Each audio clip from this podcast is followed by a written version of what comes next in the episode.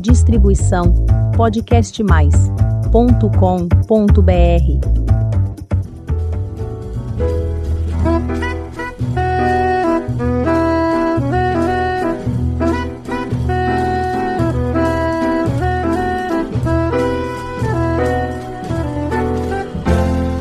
Olá, eu sou a Elisabeth Junqueira, do canal Vozidade.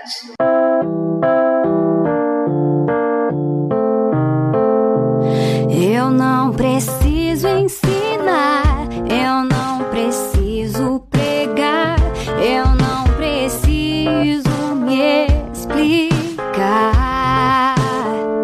Não tô aqui pra dar exemplo, nem buscando acalento. Preciso me posicionar e nem te convencer. Eu só preciso ser. Eu só preciso ser. Eu não preciso me justificar, mas não... Neste episódio teremos uma conversa especialíssima com a doutora Gabriela Kermessi. Ela vai nos contar tudo sobre direito de mulher. E essa gravação, ela tem algumas coisas muito especiais. Ela está sendo feita no coração de São Paulo, na Praça da Sé, que também simboliza contrastes de um país e de uma cidade tão desiguais, assim como sempre foi o trato com a mulher em relação ao homem. Não é isso, doutora Gabriela? Boa tarde, um prazer estar aqui com você.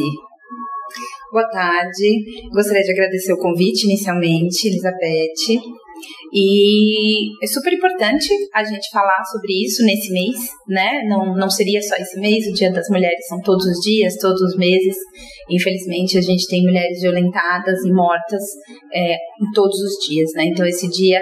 Nós costumamos dizer que não é um dia de celebração, é um dia de reflexão, né? É um dia político, para que sejam avaliadas realmente todas essas desigualdades, né, que você mencionou há pouco. É, doutora Gabriela, eu ouço às vezes muitas pessoas dizendo que falar sobre feminicídio ficou chato. E eu penso que se essa pessoa tivesse um ente querido, uma irmã, uma mãe, uma amiga próxima que tivesse sido assassinada por todos esses motivos, será que seguiria pensando assim? Com certeza não, né? Eu acho que é importante pontuar que o feminicídio ele é o fim da linha de um ciclo imenso de violência, né? É, a gente precisa entender que uma mulher, quando ela chega na situação de feminicídio, que ela venha morrer, né, que ela é assassinada, que a vida dela é ceifada, é o fim da linha. Aquela mulher já está passando por violência provavelmente há décadas, né? Então a gente precisa avaliar todo esse contexto, porque também existe esse discurso de falar que a violência contra mulheres é mimimi, né? Da mesma forma que as pessoas falam do racismo, né? Das questões das pessoas com deficiência. Então é, todos esses assuntos a gente tem que falar para que entre nas conversas, para que as pessoas façam as devidas reflexões, né? Porque se a gente não falar, as mudanças não acontecem. Então, o feminicídio em si, ele é o homicídio qualificado como um crime cometido por razões de gênero, né? Então, ele é um crime previsto numa lei específica, dentro do Código Penal, que é o homicídio. Então, o homicídio, quando ele é cometido é, contra uma mulher em razão de gênero, a lei do feminicídio, ela vai piorar aquela situação do crime de homicídio. Então é isso que precisa ficar claro para todo mundo conseguir entender. E o mais importante é a gente saber que o feminicídio é o fim da linha, quando aquela mulher provavelmente já passou por todos os tipos de violência possível, houve uma falha provavelmente do Estado, que não conseguiu proteger, caso aquela mulher tenha procurado auxílio, tenha feito as denúncias, né, estivesse é, teoricamente sobre a devida proteção do Estado e a, essa situação falhou. Né? E aí é que o feminicídio ocorre. E nos explique como é que começa. Vamos lá, a gente tem é, todo um processo histórico de discriminação da mulher. Ele é desde o começo da formação é, da sociedade, ou pelo menos de como se vive em sociedade, não é isso mesmo? Sim, com certeza. Eu costumo dizer, é, além de, de advogada especializada nessa área, eu também tenho palestras, aulas, né, e faço curso sobre o assunto, eu costumo dizer que, para mim, a raiz do problema é a educação. É como a gente cria meninos e meninas nessa sociedade patriarcal, né? Então, como eu disse, a mulher, quando ela é vítima de feminicídio, ela já vem de um histórico normalmente muito grave de violência doméstica e normalmente há falha estatal. Então, né, as leis que deveriam proteger a mulher, a famosa medida protetiva, alguma coisa falhou, né, para que aquele agressor conseguisse chegar perto dela para ceifar a vida. Então, a gente sempre imagina o seguinte: a mulher, ela é ensinada para servir, né? Ela é ensinada É, que ela precisa casar, que ela precisa saber cozinhar, que ela tem que estar sempre muito bonita, que ela precisa estar pronta para agradar o marido, que ela precisa estar pronta para criar os filhos. Então, todos esses comportamentos que a gente vem trabalhando por mudanças, eles ainda são ensinados, né? Então, quando a mulher encontra um companheiro ou uma companheira, né, é, que estabiliza essa situação como hierárquica, aí é que os problemas começam a acontecer, né? Porque vem a dependência financeira, vem a dependência emocional, e tudo isso faz com que o homem, é, no, que normalmente é o homem, né, sinta a posse dessa mulher. É como se ela fosse um objeto, e com o casamento aquilo se torna uma propriedade dele, passado no papel, digamos assim, né? E a gente sempre percebe que, quando a gente vai analisar um caso de feminicídio que chega até mim ou que alguma colega traz para um estudo, a gente vê que aquela mulher passou por todas as violências. As cinco violências que são previstas pela Lei Maria da Penha. Então, ela sofreu violência moral, ela sofreu violência psicológica, ela sofreu violência patrimonial, ela sofreu violência física e sexual, né? E mesmo que ela tenha pedido ajuda, é muito difícil para que a mulher consiga sair daquele ciclo da violência, que é o que muitas pessoas questionam, principalmente quando eu vou é, fazer palestras e aulas. Esse sempre vem, ou esse questionamento sempre aparece, né? Por que que uma mulher que sofre uma agressão não procura imediatamente, né, ajuda, não procura denunciar, né? A gente tem vários, várias pesquisas, vários estudos que mostram que as mulheres em situação de violência demoram até uma década para sair dessa relação.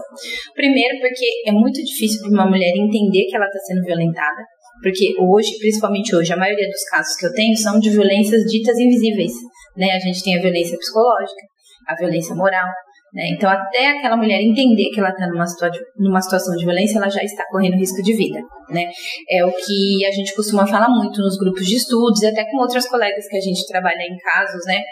Para chegar na violência física, já ocorreram outras violências antes. É muito difícil uma mulher, quando ela procura ajuda, que ela tenha sofrido um tipo de violência. Ah, eu vim denunciar uma violência física. É muito difícil. Quando a gente analisa o caso, é uma violência física com sexual, com psicológica, é uma violência psicológica com uma violência moral. É muito difícil que seja só uma violência. E isso vai se agravando com o tempo, porque o ciclo da violência, ele começa com discussões banais, com aquela coisa de, ai, meu marido não fala comigo, tem cinco dias, tem uma semana, começa meio que castigar a mulher por algumas situações que ele não concorda, né? A gente já viu mulher morrer porque não fez a janta, porque não estava contente do que o marido esperava, né? Ou quando a mulher manifesta que ela tem o desejo de, de ter uma carreira, né? De voltar a estudar, a gente vê muitas situações assim, né? E essa é a fase um desse, que eu, eu sempre costumo dizer, o ciclo da violência é o meu maior inimigo, para que eu consiga desenvolver o trabalho e salvar a vida dessa mulher, né? Então, a, a, as coisas começam a ficar mais difíceis, as discussões são mais frequentes, e no ciclo dois é quando a violência em si ocorre. Nem sempre é uma violência física ou uma violência sexual, às vezes é quando essa mulher é dia- diagnosticada com uma depressão severa, porque ela já está ali num martírio psicológico, né? Ela já está sobre, sobrecarregada de todos os sentidos e ela percebe que aquela violência aconteceu. Quando ela demonstra que ela vai realmente procurar ajuda, que ela vai externar, né? Que ela vai contar para alguém, porque na maioria das vezes elas também não contam para ninguém, porque elas têm medo, têm vergonha, têm dependência, né? Fica pensando para onde eu vou com os meus filhos, como é que eu vou sobreviver, né? Tem a questão toda patriarcal, que vem aquele discurso de ele é o pai dos meus filhos, né? Ele foi meu primeiro homem. Então, tudo isso passa pela cabeça dessa mulher. E quando esse homem percebe que essa mulher está identificando que ela está sendo violentada normalmente todos os dias, é, ele passa para a fase três, que é aquela fase de desculpas, né? Ele compra uma viagem, ele manda flores, ele fala que vai mudar, que foi um fato isolado, né? E isso, aí ela acaba isso. ficando nesse ciclo de perdoar, de acreditar na mudança. Normalmente é quando a gente já iniciou, né, alguma questão prática, tipo um registro de um B O, um pedido de medida protetiva, e aí quando ele percebe que ela está tendo essa autonomia para se desvencilhar da, da, da, daquele cárcere, né, daquela rede, daquela teia, digamos assim, ele muda de comportamento, né? Então eu sempre digo, o ciclo da violência é o maior inimigo do meu trabalho, porque essa mulher, ela acredita nessa situação é, de mudança de comportamento, de acordos que eles vão fazer, uma viagem, um passeio, flores, e ela acaba permanecendo ali naquele é, emaranhado de situações, e eu sempre digo, é nesse momento que o feminicídio pode acontecer, porque a violência não vai cessar. É muito difícil quando a pessoa vem com um histórico de que está naquela situação de violência e começou a perceber que essa situação tem piorado, né? O que era uma discussão passou para uma discussão com gritos, o que era uma discussão com gritos passou é, para um empurrão, né? Passou para um tapa, e aquilo está piorando, que é normalmente quando a mulher percebe e ele muda de comportamento, né? Então a gente sempre é, respeita, né? Não cabe o julgamento, a gente não sabe a estrutura que essa mulher tem ou não tem, né? A rede de apoio que ela tem ou não tem, e até a situação emocional dela. Mas a gente sempre alerta que ela está correndo risco de vida, né? Porque a, a, se a violência vem piorando, depois das agressões físicas, não, não tem outro caminho a não ser é, a retirada do direito da vida mesmo, né? Porque a gente não sabe qual é o nível de explosão que esse agressor vai ter. Então, a nossa, o nosso papel é sempre orientar e proteger para que ela entenda que ela está inserida numa situação de violência e que, infelizmente, a probabilidade daquilo sanar é quase nula, né? De que os índices mostram de que noventa e nove por cento dos casos ou ela vai ser agredida de uma maneira mais grave ou ela vai perder a vida, né? Então, acho que essa é a primeira reflexão que a gente tem que fazer. Se a gente colocando a nossa situação no Brasil, pelos dados, parece que ela se agrava. Ou, ou não era tão noticiado, exatamente, ou não era tão dito, e pelo nosso próprio processo de construção de país, eu acho que as mulheres brasileiras, elas são injustiçadas de muitas formas. Exatamente. E a gente aqui, né, tem talvez aí, acho que explique melhor aqui pra gente, o viés pior para as mulheres mais simples, para as mulheres negras e tudo mais, mas as mulheres também. Tem o famosíssimo caso da Ângela Diniz. É, nenhuma mulher está livre disso. Nenhuma. E é, conte pra gente como isso é pior em quem não teve acesso à educação, com quem não sabe identificar. Como é que a gente consegue fazer com que essa informação de qualidade chegue a essa mulher para que ela rompa esse processo? Até porque parece que mais da metade das famílias brasileiras são hoje sustentadas por mulheres, sim, né? Então, liderado. A gente já tendo lideradas por mulheres, não é isso o termo correto? É, a gente já está tendo esse... Esse cenário, esse né? Esse cenário, sim, né? Como é que a gente ajuda quem está sem ver essa luz? Sim. É importante, né, tudo isso que você disse, porque não importa se é rica, pobre, preta, branca, amarela, né, indígena, o que a gente precisa entender é que a violência ela vai ocorrer pelo, sim, pelo nível hierárquico que aquele agressor estabelece como superior à mulher, né? Então, independe, é homem e mulher, e aquele homem entende que ele é superior em qualquer aspecto, seja financeiro, seja biológico, seja intelectual, seja, né? Então, no momento que aquele homem entende que ele é superior e que aquela mulher, por força do casamento ou do compartilhamento da vida e dos filhos, ele entende que ele é melhor, que ele é superior e que aquela mulher tem que seguir as regras que ele entende correta, né? Então, a gente tem o caso da Ângela Diniz, né, que virou minissérie, que, virou... que teve podcast, que é fantástico, inclusive, né? Fantástico, inclusive, foi aí que se mudou, não é? Exatamente. A perspectiva que eu Exatamente. Eu, é, né, tinha até o slogan, se eu não me engano, é quem ama não mata. Não mata, é, é. Exatamente. Foi nesse caso de que foi é, usada a tese da legítima defesa da honra, né, que muita gente é, já ouviu falar, quando o homem vai a julgamento e ele alega que a, o, o assassinato da mulher foi para que a sua honra fosse preservada, né, como se fosse uma vingança. Uns dois anos atrás, essa tese voltou a ser veiculada por advogados que estavam fazendo defesa de homicidas, né, de, de mulheres, de homens que praticaram feminicídio, e a gente conseguiu enterrar de vez, né, essa tese absurda de que se a minha mulher me traiu ou se ela efetivamente me traiu, eu tenho o direito de tirar a vida dela, né? Isso é absurdo.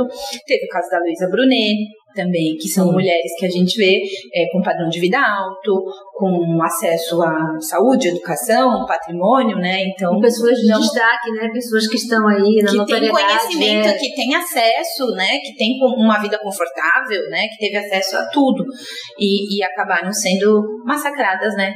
Não só pelos seus agressores, mas pela sociedade também, né? E a gente precisa fazer esse recorte racial, né? Como você mesmo mencionou, porque aquela mulher que ela está inserida num, num contexto periférico, né, num contexto de baixa escolaridade, é, de renda inacessível praticamente, né, aquela mulher ela vai pensar em todas as hipóteses daquela situação que ela está vivendo, porque normalmente ela já veio de uma criação violenta, né, então ela já tem ali aquela marca, em muitos casos é difícil a identificação porque ela acha aquilo normal, né, ela já vem aí de um De um, de um pai que era agressivo, de um irmão que era agressivo, então ela acaba vindo com aquele relato de ah, homem é assim mesmo, né? A, a vida é assim, principalmente as mulheres mais idosas. Eu sempre faço essa pontuação que é muito difícil você mostrar para uma mulher com mais idade de que ela está inserida num, num contexto matrimonial ou de compartilhamento de vida, né? Que ela está inserida na violência porque elas normalmente acham normal, né? O marido que bebe e, e, e agride, ah, mas meu pai também fazia isso, mas o meu avô também fazia. Né? Então esse recorte da idade também é importante. Não, isso é muito, isso é é muito importante, importante dizer, porque é sempre possível, não importa... Sim. É, qual idade que você esteja, romper esses riscos, né? Sim, inclusive, porque você não é condenada. Exatamente. E inclusive a gente teve recentemente uma onda de casos de estupro de mulheres idosas, né? A gente teve muito, muitas colegas que atuam na mesma área, a gente compartilha, né? Porque é tudo muito recente, né? Falar sobre isso. E a gente vê, né, mulheres idosas que foram estupradas, que foram abandonadas, né? Que, que foram enganadas, enfim. E é muito difícil a gente... É, fazer essa, essa mulher entender que ela tem direito, né, de que ela está viva, de que ela tem escolha, de que ela pode seguir, né, não é uma coisa fácil. Então a gente precisa é, entender que há dificuldades diferentes para cada tipo de mulher, né, com base nas questões raciais, nas questões sociais, nas questões de escolaridade, de carreira, há uma diferença gritante, há uma desigualdade, e sempre vai ser mais difícil para as mulheres é, pretas, para as mulheres de baixa renda, porque elas já estão inseridas ali num contexto é, histórico, né, de inferioridade, né, elas já foram colocadas como inferiores, né.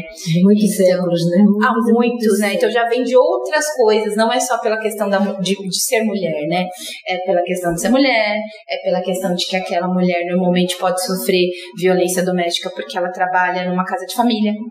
A gente tem muitos casos assim.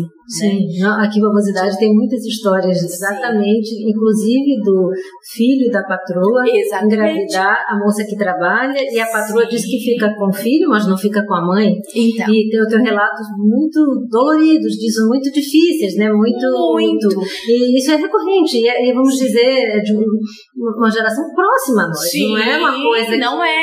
E se a gente for andando por aí pelo Brasil e as pessoas pensam que isso é só nos rincões, não. A, a, é a nossa bom. querida cidade de São Paulo tem, tem cardápio para tudo. Para né? tudo. Pra, do, do bom do, e do pior, né? Então, e essas coisas, infelizmente, acontecem aqui Muito. debaixo do nosso nariz, né? Sim, a gente vê até por uma questão aí é, mundial, né? No Brasil, quem foi a primeira pessoa a morrer de Covid? Uma mulher negra que trabalhava numa casa de família é, de padrão de vida elevado. Ah, aquele caso do Rio de Janeiro. Não teve, não teve o direito de, de a patroa... É, sim, sim, lembro-me bem, lembro-me bem. Foi a primeira sim, pessoa a morrer sim, sim. de Covid no Brasil. Então a gente vê... É, por que, que a gente pontua as questões raciais e sociais? Porque essa mulher não teve direito de, de, de fazer... Como é que foi que a gente fez na época da... da pande- pandemia, a gente ficou isolado, isolado isolamento social, isolamento social. Exatamente. Isolamento ela não social. teve o direito, ela não teve, não foi dado a ela o direito de resguardar a sua, a sua saúde de uma mulher idosa, né, uma mulher periférica, uma mulher de baixa renda, uma mulher que provavelmente trabalhou a vida inteira servindo e cuidando, né? Então a gente precisa pensar todo esse contexto, né? Uma, uma mulher que trabalha numa casa de família, uma mulher que não teve acesso ao estudo, uma mulher que muitas vezes não tem um celular, que tenha várias é, riscos, denúncias, né? Ela nem conhece, ela nem sabe, ela acha que aquilo não é pra ela, né? Porque tem uma questão de, de autoestima também, que já foi massacrada, né? De, ah, eu não, eu não mereço, né? Tem muito isso. Então, não é só a violência. Tem toda uma questão de violências, de microviolências, né? Que foram inseridas nas, na, na vida de muitas mulheres, né? Não só as mulheres negras, mas em especial, entre aspas, as mulheres negras. E essas microviolências acabam criando esse comportamento de que, é, não, isso é normal, é, não, eu não, eu não conheço, isso não é pra mim, eu não tenho direito. A gente vê muito esse discurso, infelizmente. Como é que a gente pode começar a quebrar isso? Eu, eu às vezes observo com tristeza e extrema preocupação as meninas. Que, eh, e as meninas que são colocadas, não, aqui não vai nenhum viés moral, mas num processo de sexualização absurdamente precoce. A questão dos Yanomamis agora, que eh, os garimpeiros esperavam as meninas terem a primeira menstruação e, e faziam, as violentavam de qualquer jeito. Essa é uma coisa que nós, inclusive, fizemos chocante. Um episódio sobre isso, entendeu?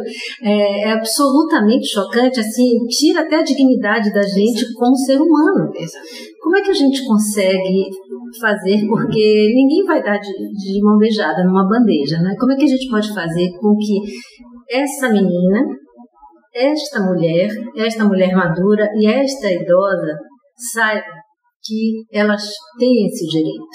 Que para elas não, não, não tem só o caminho da tristeza. E como é que a gente consegue fazer? Como é que poderíamos, assim, mesmo que fosse... É, falando muito sobre o assunto. Sim.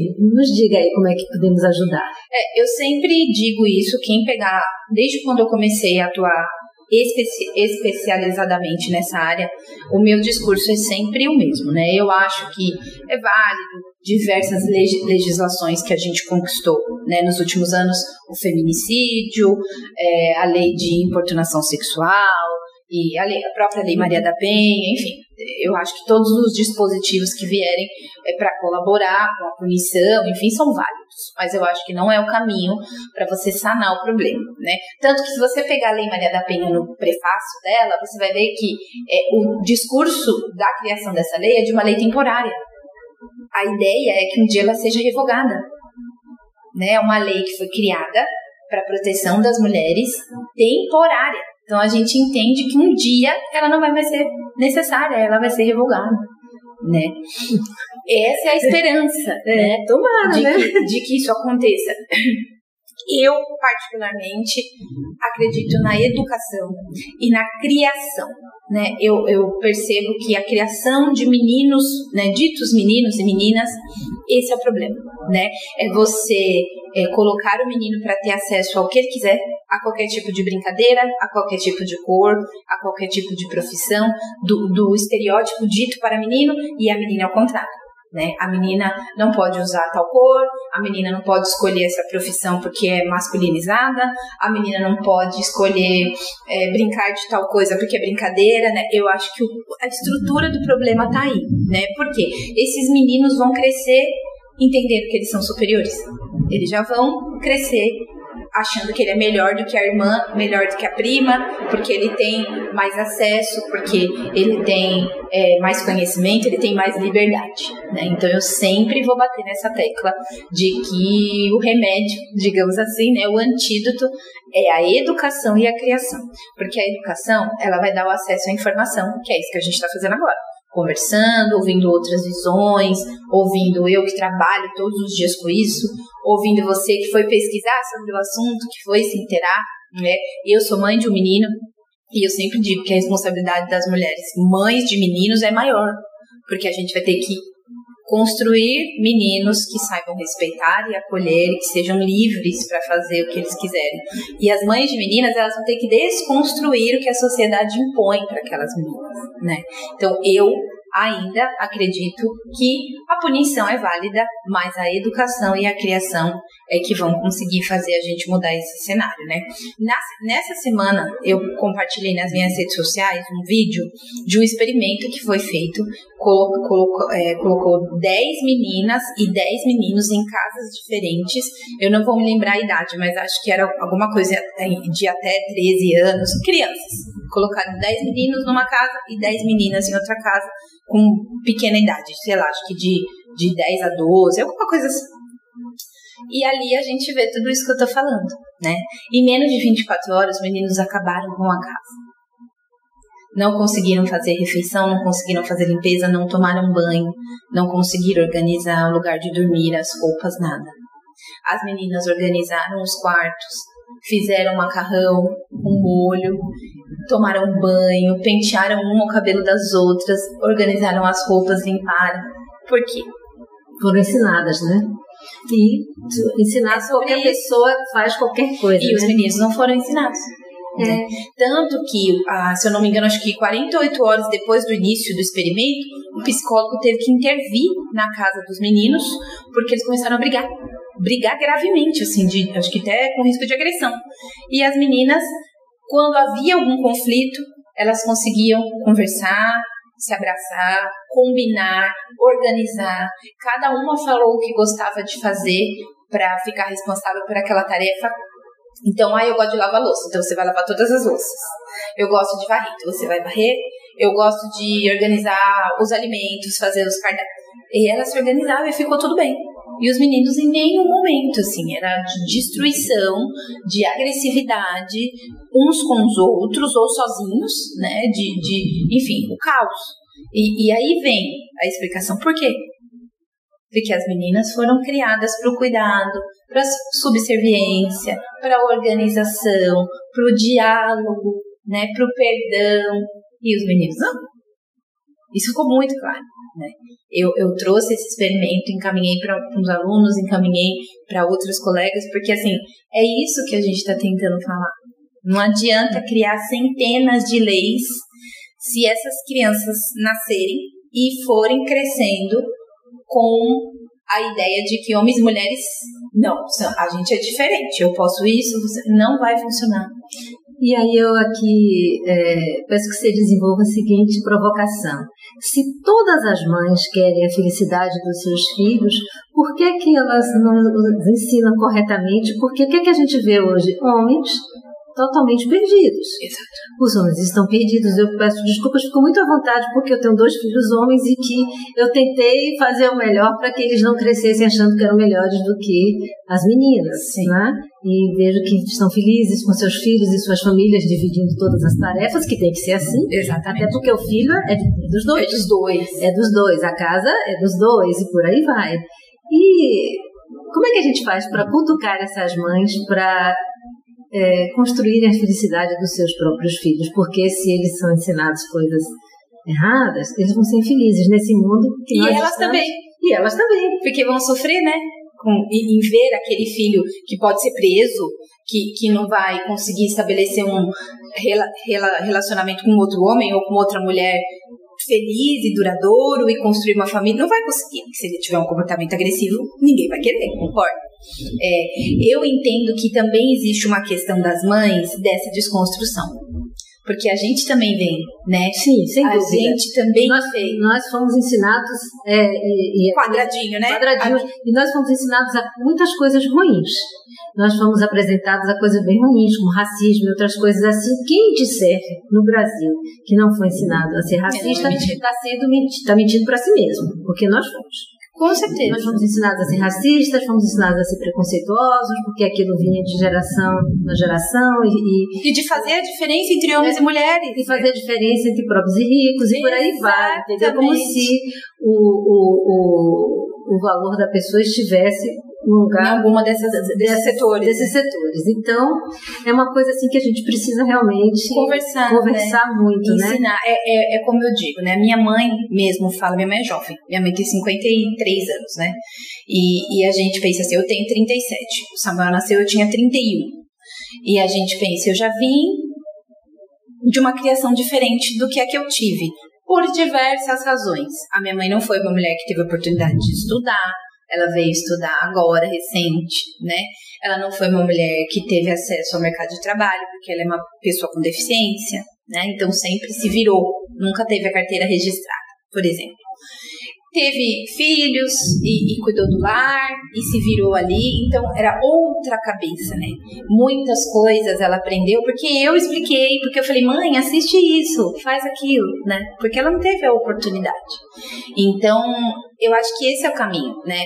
Por exemplo, um exemplo besta, mas o Samuel veio tomar, veio até os dois anos, ele não comia chocolate. E aí ele veio porque eu achava que seria saudável para ele esperar um pouco por conta do açúcar, e até hoje é assim.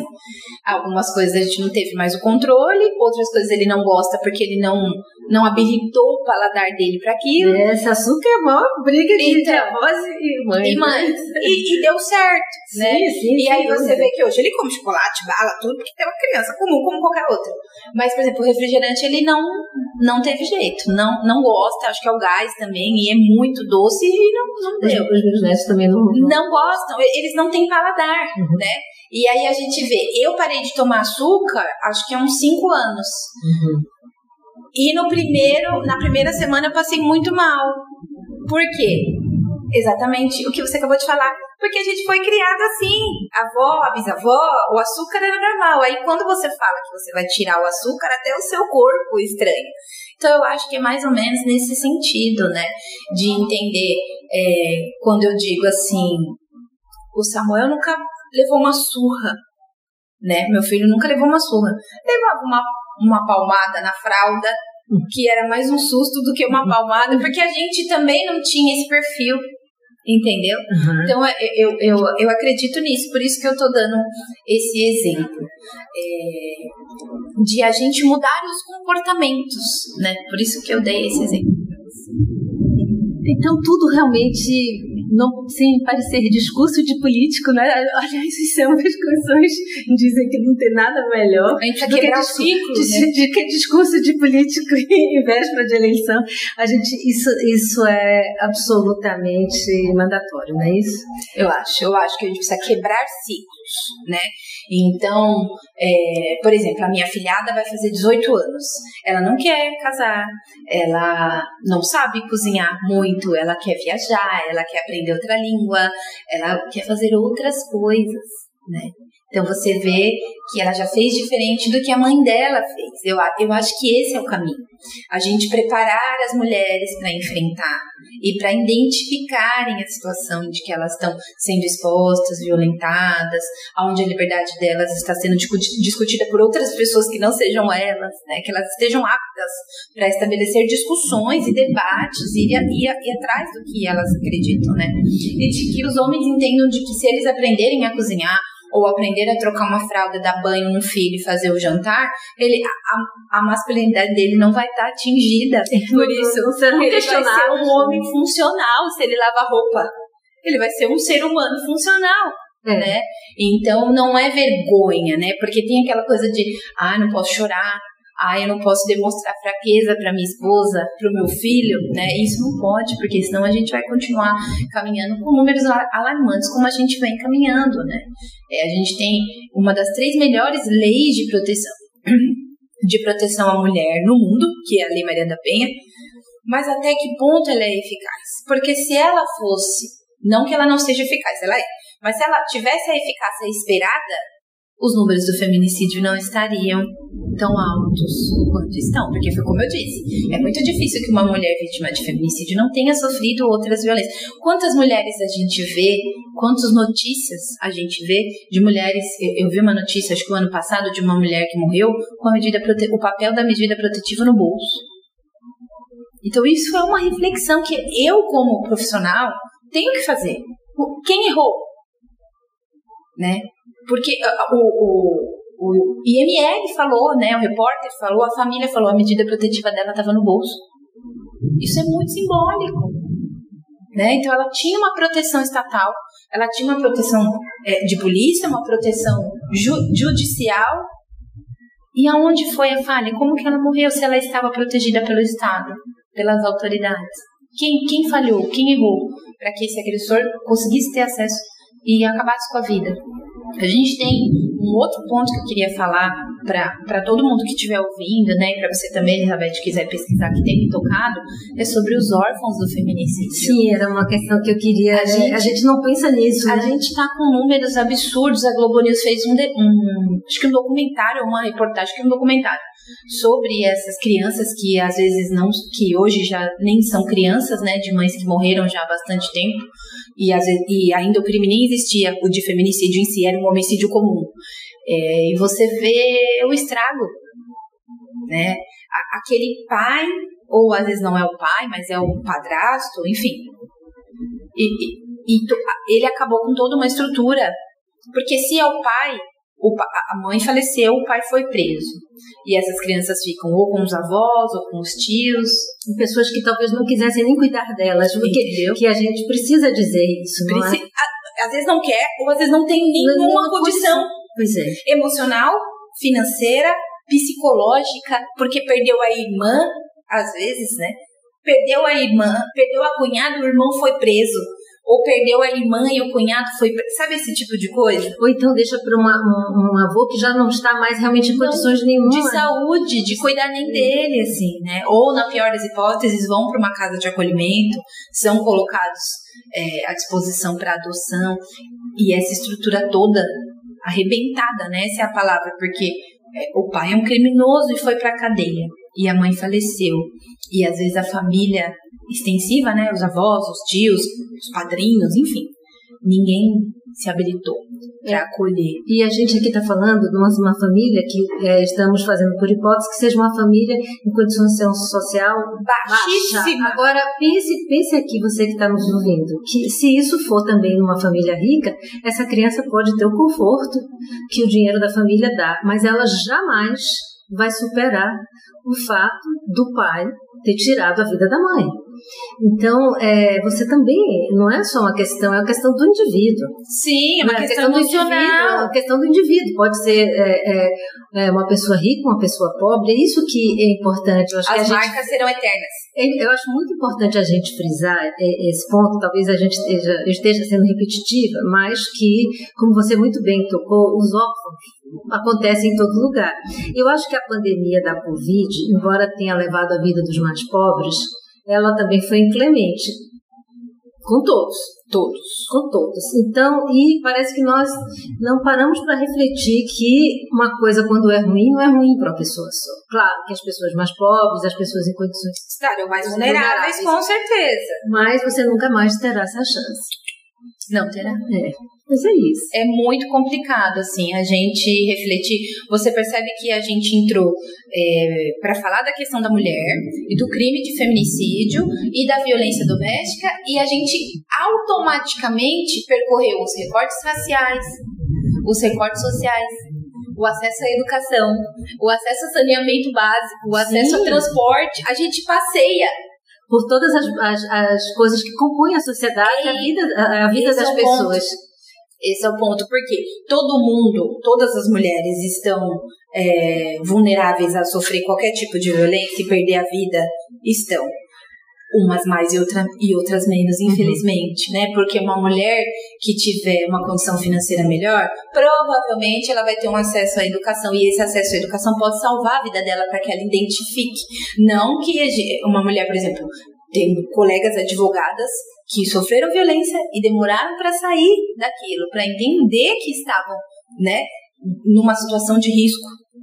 Então não é, é, ah, ela tem a carta coringa que ela tá ilesa. Não, não. Eu não tô ilesa. Ninguém está. Ninguém, né? Eu já fui questionada de que eu nunca sofri violência doméstica. Eu nunca sofri violência doméstica, mas a violência da sociedade a gente sofre todo dia, no judiciário, né? Eu sou violentada junto com as minhas clientes, né? Por um juiz grosseiro, ou um promotor, uma promotora grosseira, ou até pelos advogados do outro lado, que além de ofender minha cliente, me ofendem, então a gente está exposta.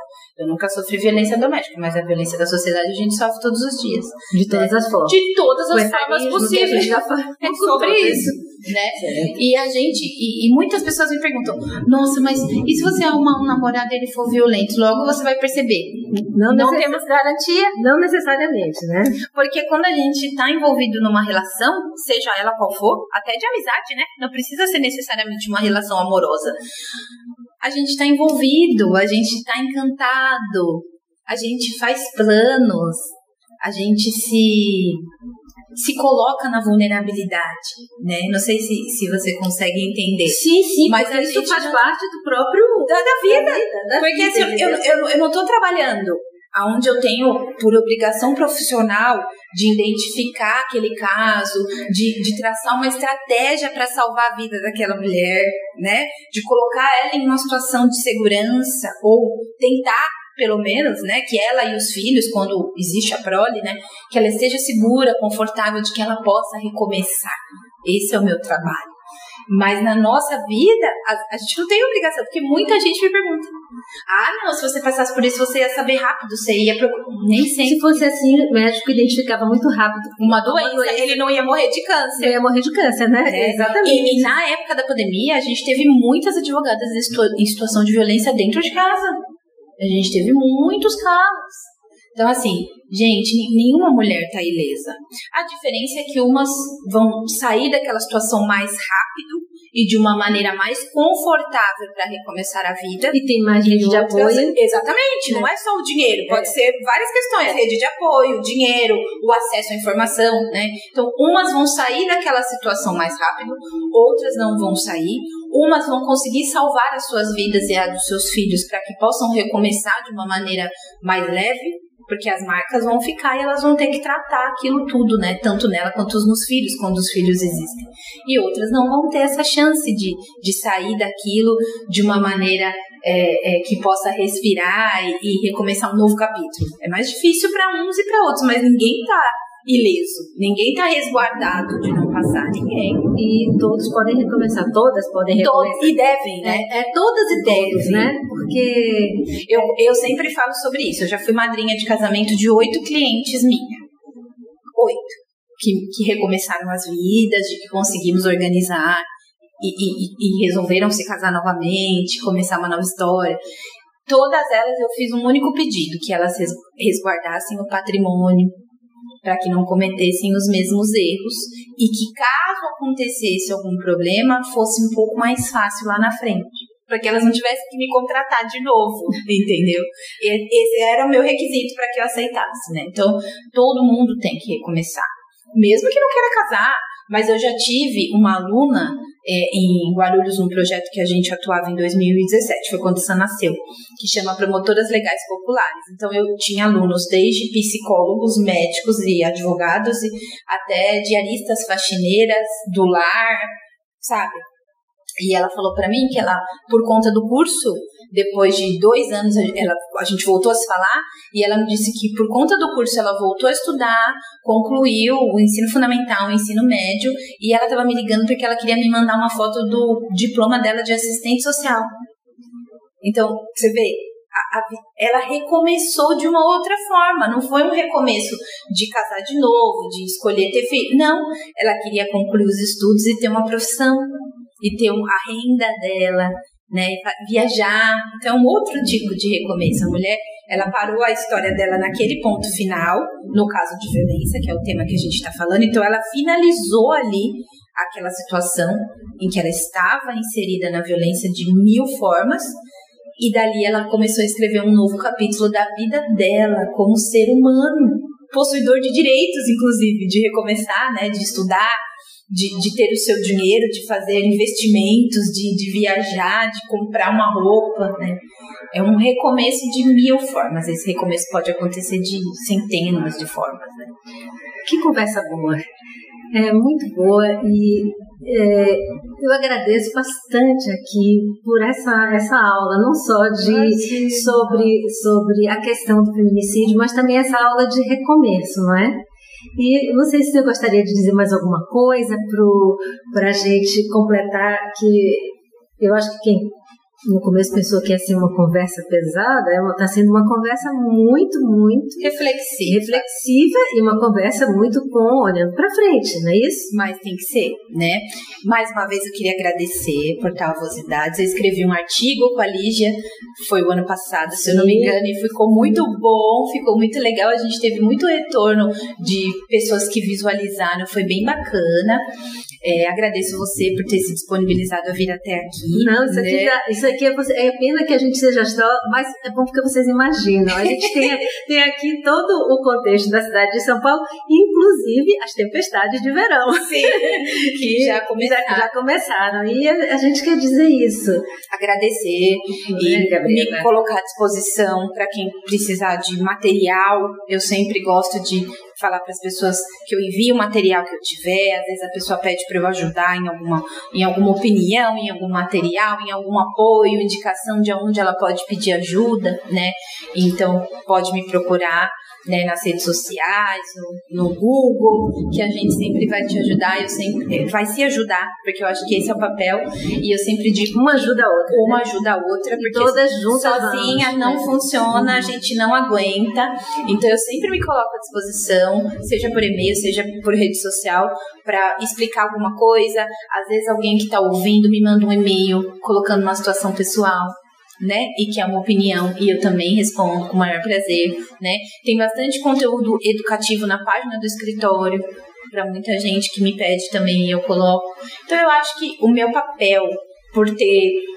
Eu não escolhi o direito das mulheres num todo, eu fui escolhida, né? Então eu acho que é uma forma de eu devolver para a sociedade é, a oportunidade que eu tive de estudar, de me especializar nessa área e de ajudar as mulheres de mil formas, me ajudar, de entender também onde eu poderia é, resguardar as minhas escolhas e os meus direitos e de, de devolver isso para outras mulheres que não tiveram as oportunidades que eu tive, né? As minhas avós, por exemplo, né? Que adoram conversar e, e aprender. É, é, foi uma geração que, que conseguiu ter o acesso, né? Ter o acesso ao estudo, ao trabalho, ao conhecimento, quebrar o ciclo, né? Então, eu gosto sempre de falar sobre isso. Ah, que ótimo. É, conversa riquíssima, mais uma vez, muito obrigada. E vocês aí, prestem atenção aqui na nossa conversa, porque a gente aqui está só... dando um primeiro passo de um assunto, sim, nós vamos falar muito sobre ele. Precisamos. Nós vamos falar, né, Gabriela, muito, muito, muito, e, e vamos ajudar todos, todos e todas, para a gente construir uma vida boa. Uma vida boa. Livre. Livre. E também, eu acho que também é nosso papel ajudar para que o país seja menos injusto. Mais igual. Mais igual. O Brasil é um país maravilhoso, mas Sim. extremamente injusto. Que não tem oportunidades iguais para todos, não, né? né? E se não tiver, é aquela coisa, o trato só é bom se for bom para as duas partes. Para todo mundo. Para todo mundo. Enquanto tiver essa desigualdade de gêneros, desigualdade social, nossa vida não vai ser boa. Mas estamos aqui, dando os primeiros passos. Perfeito. Ah, é. É, e para você que está me ouvindo pela primeira vez, visite o canal Vozidade e conheça os episódios anteriores. Tem muita história bonita para você conhecer e se emocionar. Toda quinta-feira tem um episódio novo às dezesseis horas. Muito obrigada pela companhia e até o próximo episódio.